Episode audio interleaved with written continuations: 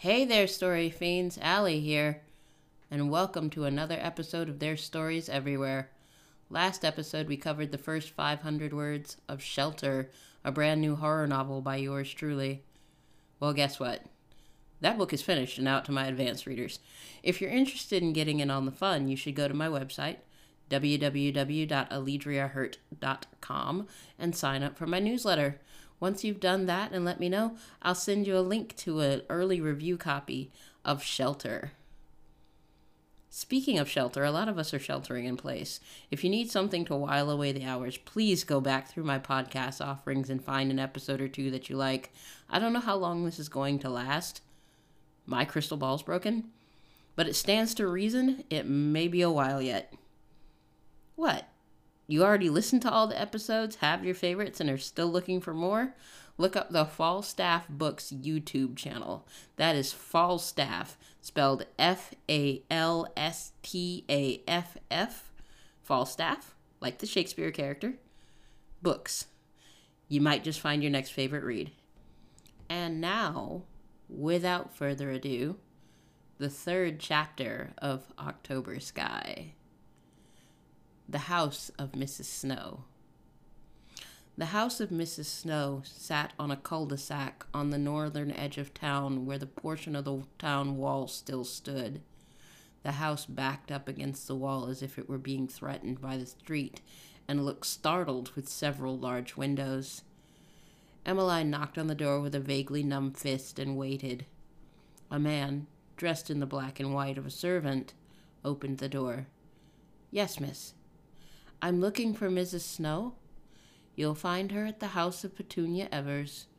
Go back up the street, take a right on Greenwich Lane, and follow it down to Marcia. The house is 26 Marcia Court. Then he promptly shut the door in her face. Emma blew into her fists and tried not to curse. She should have brought her gloves from home, but had forgotten them in her hurry to be out of the house. Maman would probably scold her for being forgetful if she knew. Emma shook her head and headed down the street. 26 Marcia Court stood on the corner across from a very similar neighbor. In fact, looking at them, they were twins of one another, except one was done in blues, the other in greens. Emma knocked on the door of the blue house. A clatter came from behind the door. It opened to a woman wearing one shoe with a mass of hair corralled in a messy braid. She and Emma caught eyes, and Emma bowed. I'm here to see Mrs. Snow. I'm with Mr. Amon's alchemist shop. Oh, yes, the young woman said. We're expecting you. I'm Lucille. Lucille promptly wrapped her arms around herself and rubbed. It's awfully cold out here. Let's get you in the house. Bundled inside, Emma began to sweat under the heavy heat. The whole house felt like a sauna. She loosened the buttons on her coat and wore it hanging at her sides. Lucille went to the staircase in the middle of the house. Come on, Mrs. Snow and my mother are upstairs. Emma followed her up. Lucille went to a door, knocked on it, and then opened it. Stepping just inside the door, she said, There's someone t- here to see you, Cousin Snow. Emma stopped in the doorway. The three women resembled one another, but only in features. One lay in bed, and she wore the frumpiest nightshirt Emma thought she had ever seen. Her face was bright red, and she sweated in the heat. Beside her, sitting in a chair, sat a woman Emma thought of as the soul of poise. Every curl in her hair laid down perfectly against her white forehead. She possessed the same mass of hair, but it hung thick down her back. She wore black and silver and a corset. Thank you, Lucille, Snow said. Mr. Amon has sent the recipe we asked for. Yes, ma'am. Mixed himself yesterday and then held to increase its efficacy, Emma said. Good.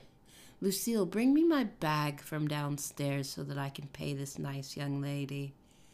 Lucille hesitated, shot her cousin a look, then left the room. From the placement of a chair, apparently Lucille spent a great deal of time in the room as well, sitting on the far side of her mother from her cousin. Emma shifted from foot to foot, then held the package out to Mrs. Snow. Please take it.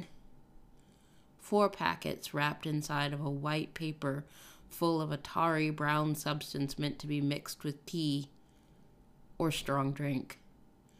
I will, dear just as soon as I can pay you for them.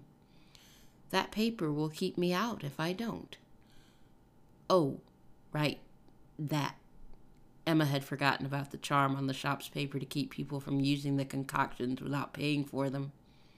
Lucille came back with a bag that matched Mrs. Snow's dress and plopped it down in her lap. Then she retreated to the far side of the bed and put her hand over the hand of the woman in the bed. Mrs. Snow came out with her payment, a few bills, but as she reached out to pay her, a violent shudder ran through Mrs. Evers, the woman in the bed. Both Lucille and Snow jumped to their feet to stop her from hurting herself as she convulsed. What's happening? I think she's dying. As quickly as the throes started, they ceased, dropping both women to their knees beside the bed. Emma watched as the two got up, one foot at a time. Mrs. Snow shook out her dress and went to press her hand to the woman's forehead, but Lucille beat her to it. Her fever's broken, Lucille said. But her heart. She leaned in to listen to her mother's heart. Raising her head, she shook it once before beginning to cry. Emma blinked away tears as well crying more because Lucille cried. Mrs. Snow remained dry eyed, though she now looked at Emma with harder eyes. If only you had come sooner, Snow said. What do you mean? The medicine was for her. Mr. Amon will not be getting paid for this. The vehemence took Emma aback, but she couldn't quite blame her. Her relative had just died. A shudder ran through the body, and Lucille sat back hard. Mrs. Evers' hand groped at the air, and a strangled cry tried to come from her throat. Emma and Mrs. Snow watched in wonder as the woman tried to sit up, upsetting the coverlet on the bed.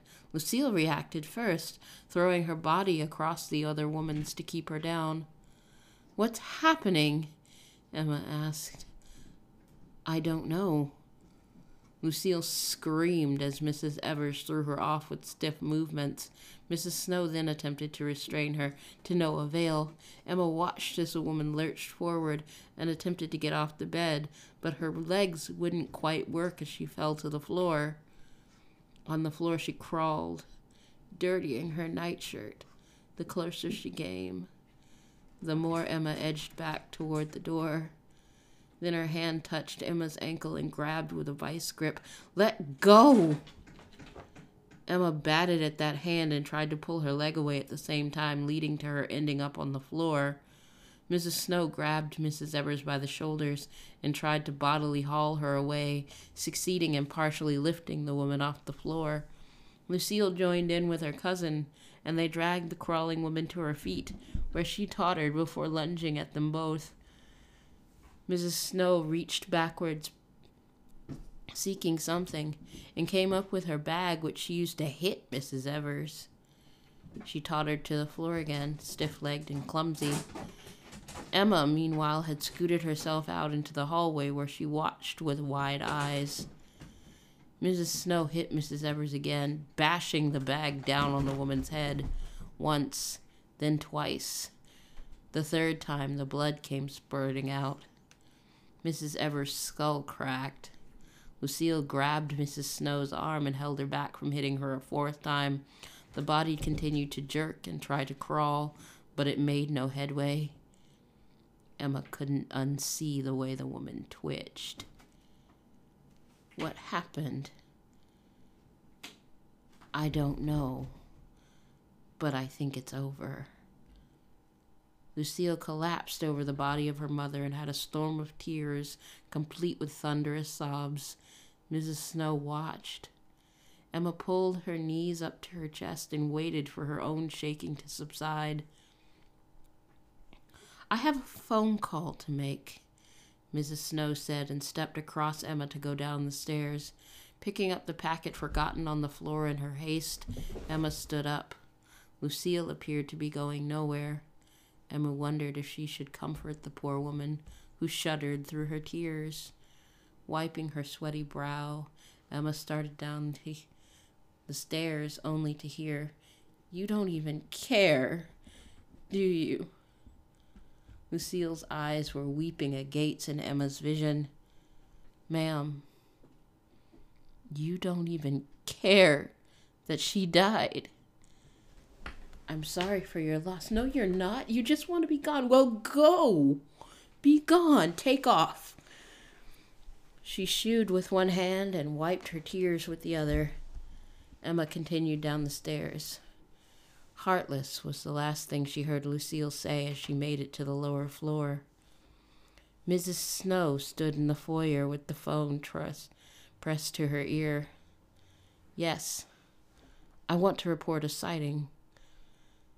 What do you mean there are others already reporting things? she said. Emma slid past her and stopped at the front door. When she turned back, Mrs. Snow waved her away, and Emma went back out into the street. The cold slapped her in the face, and she quickly buttoned up her jacket. After being so warm, returning to the cold was even more miserable. It felt as if her fingers instantly went numb once again. She trudged back to Mr. Amon's shop with the vision of that woman crawling across the floor toward her and Mrs. Snow savagely bringing the bag down on her head.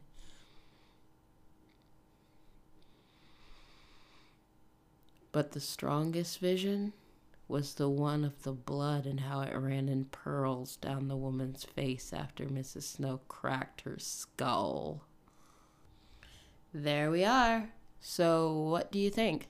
October Sky wasn't my first attempt at something coming back to life, but it always intrigued me that death by natural causes was almost never the reason someone rose from the dead. In October Sky, however, natural causes and illness kill more people and they still come back from wherever. I guess I just like zombies. What do you think?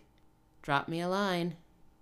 You can leave me a line here at you can drop me a line here at anchor.fm slash Alledria. That's A L L E D R I A. You can leave me an email at alledria at alledriahurt.com. Or you can tweet me on Twitter at Our Lady of Ashes. If you like what you hear, don't forget to subscribe. Bye, fiends.